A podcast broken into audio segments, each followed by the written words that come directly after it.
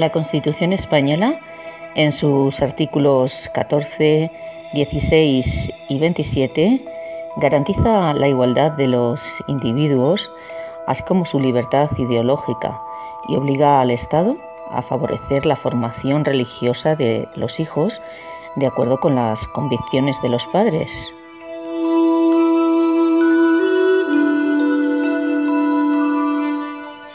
Mi opinión al respecto va un paso más allá y considero que la formación religiosa debería impartirse en el ámbito del, hogar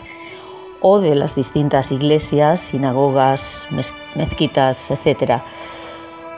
puesto que la religión pertenece a la esfera de lo íntimo, de lo privado,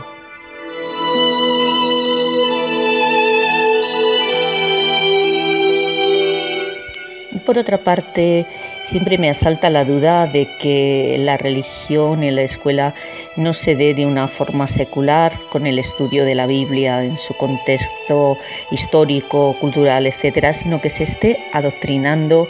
hacia un culto católico.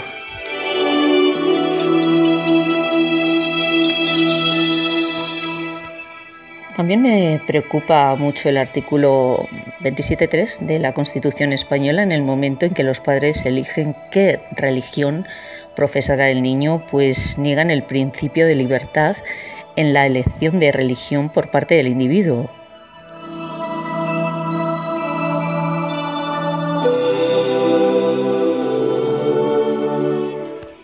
Y finalmente, pues quisiera, desearía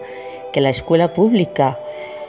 portara esa bandera de la neutralidad religiosa y las creencias se profesaran en un ámbito no educativo.